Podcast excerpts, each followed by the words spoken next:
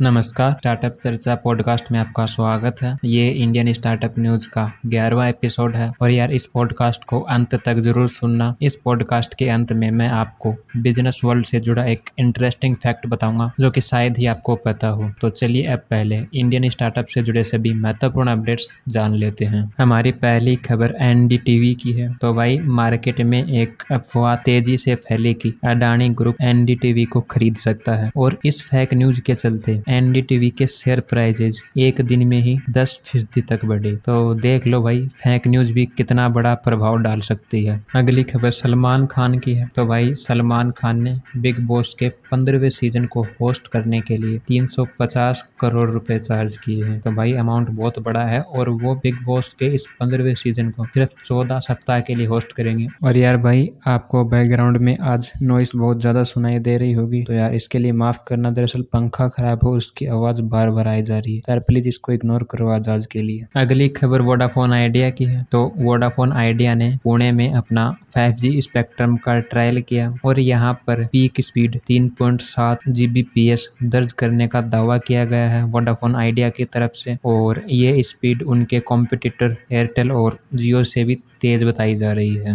अगली खबर अमेजोन की है। तो भाई अमेजोन पर भ्रष्टाचार के आरोप लग रहे हैं। बताया जा रहा है कि अमेजोन ने 2018 से 2020 के दौरान लीगल डिपार्टमेंट पर तकरीबन साढ़े आठ हज़ार करोड़ रुपए खर्च किए हैं। अब जाँच ये हो रही है कि आखिर अमेजोन ने सिर्फ़ दो साल में इतने पैसे लीगल डिपार्टमेंट में कहाँ पर खर्च किए हैं? और CAIT का तो यह भी कहना है कि अमेजोन ने अपने रेवेन्यू का लगभग बीस प्रतिशत पैसा लीगल कामों पर खर्च किया है। तो भाई अगर इतने ज़्यादा पैसे सिर्फ़ दो साल में ही खर्च होंगे तो यार शक होना तो लाजमी है। बाकी यार, अब जाँच हो रही है तो जाँच के बाद ही पता चल सकेगा कि आखिर अमेजोन ने ये इतने पैसे कहाँ पर खर्च किए हैं। अगली खबर गौतम अडानी की है। उन्होंने ऐलान किया है कि वो अगले दस साल में ग्रीन एनर्जी सेक्टर में बीस बिलियन डॉलर का इन्वेस्ट करेंगे। और उन्होंने कहा कि 2030 तक हमारे सारे डेटा सेंटर ग्रीन एनर्जी पर चलेंगे, और ऐसा करने वाली अडानी पहली कंपनी होगी। अगली खबर इसरो की है। इसरो ने अपने दो satellite launch rocket G S L V mark three और पीएसएलवी को बनाने के लिए स्वदेशी प्राइवेट कंपनियों के साथ पार्टनरशिप करने का फैसला किया है। तो भाई, इसरो स्टार्टअप्स को भी अपने साथ ला रहा है। प्राइवेट कंपनियों के साथ भी पार्टनरशिप कर रहा है। यानी अब इसरो स्पेस सेक्टर में तेज़ी से आगे बढ़ने के लिए तैयार है। और भाई, मुझे लगता है कि हम जल्द ही अमेरिका, रूस और चाइना जैसे देशों के बराबर में आंकड़े होंगे स्पेस सेक्टर में। अगली खबर एलोन मस्क की है। उनके प्रोजेक्ट स्टार लिंक को अगले महीने यानी अक्टूबर से ग्लोबली लॉन्च कर दिया जाएगा और स्टार लिंक की इंटरनेट स्पीड 50 एम से 150 एम होगी और लेटेंसी 20 एम से 40 एम होगी। लेटेंसी यानी पबजी में जिसको हम पिंग बोलते हैं, उसे ही लेटेंसी कहा जाता है। तो यार यहाँ पर जो भी पबजी वाला है, वो आसानी से समझ जाएगा इस एमएस का मतलब। अगली खबर महिंद्रा कंपनी की है। तो भाई महिंद्रा ने अपने गाड़ियों की कीमत में बारह हज़ार से लेकर तीस हज़ार तक की बढ़ोतरी कर दी है और इस बढ़ी हुई कीमतों की लिस्ट में महिंद्रा की बोलेरो और स्कॉर्पियो का नाम भी शामिल है। अगली खबर आईपीओ की है। डिफेंस सेक्टर की कंपनी परास डिफेंस का आईपीओ लॉन्च होने के सिर्फ़ एक घंटे में ही फुल सब्सक्राइब हो गए और तीन घंटे बाद छह गुना ज़्यादा सब्सक्राइब हो गया तो भाई, इस साल जितने भी आईपीओ लॉन्च हुए हैं,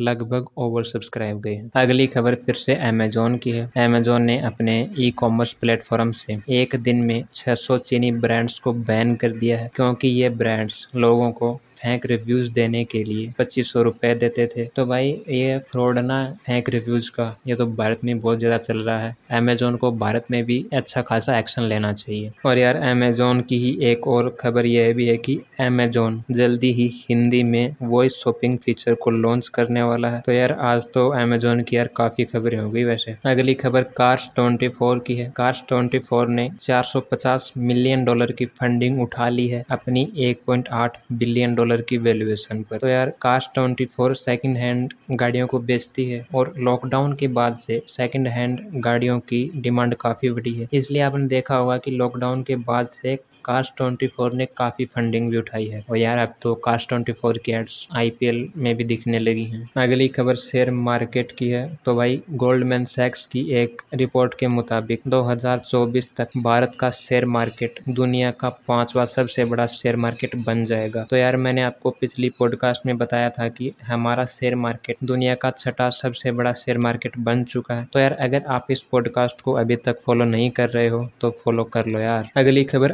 आईआरसीटीसी की है। तो यार इसकी वेबसाइट पर एक बहुत बड़ा बग था, जिसकी वजह से लाखों पैसेंजर्स की प्राइवेट इंफॉर्मेशन लीक हो सकती थी। लेकिन चेन्नई के एक सत्रह साल के लड़के ने आईआरसीटीसी को इस बग के बारे में बताया और फिर तुरंत से ही इस बग को ठीक कर दिया गया आईआरसीटीसी के द्वारा। तो इस काम के लिए चेन्नई वाले भाई स्टार्टअप चर्चा पॉडकास्ट के सभी लिसनर्स की तरफ़ से आपको एक बड़ा सा थैंक यू आपने बहुत बढ़िया काम किया। तो चलिए अब आखिर में बात करते हैं बिज़नेस वर्ल्ड से जुड़े इंटरेस्टिंग फैक्ट की। आज का इंटरेस्टिंग फैक्ट यह है कि विप्रो के फाउंडर मोहम्मद हासिम प्रेम जी को एक बार जिन्ना ने पाकिस्तान का वित्त मंत्री बनने का ऑफ़र दिया था, लेकिन मोहम्मद हासिम प्रेम जी ने जिन्ना के इस ऑफ़र को इनकार कर दिया और फैसला किया कि वो भारत में रहकर ही अपने बिज़नेस के ऊपर ध्यान देंगे। तो यार बस यही थी हमारी आज की पॉडकास्ट उम्मीद करता हूँ कि आपको हमारी आज की पॉडकास्ट पसंद आई होगी। अगर पसंद आई हो तो स्टार्टअप चर्चा पॉडकास्ट को फॉलो कर लो और इस पॉडकास्ट को अपने दोस्तों के साथ शेयर ज़रूर करें। और हाँ यार, इस पॉडकास्ट को अंत तक सुनने के लिए आपका दिल से धन्यवाद यार। तो चलिए मिलते हैं अगली पॉडकास्ट में। तब तक के लिए जय हिंद।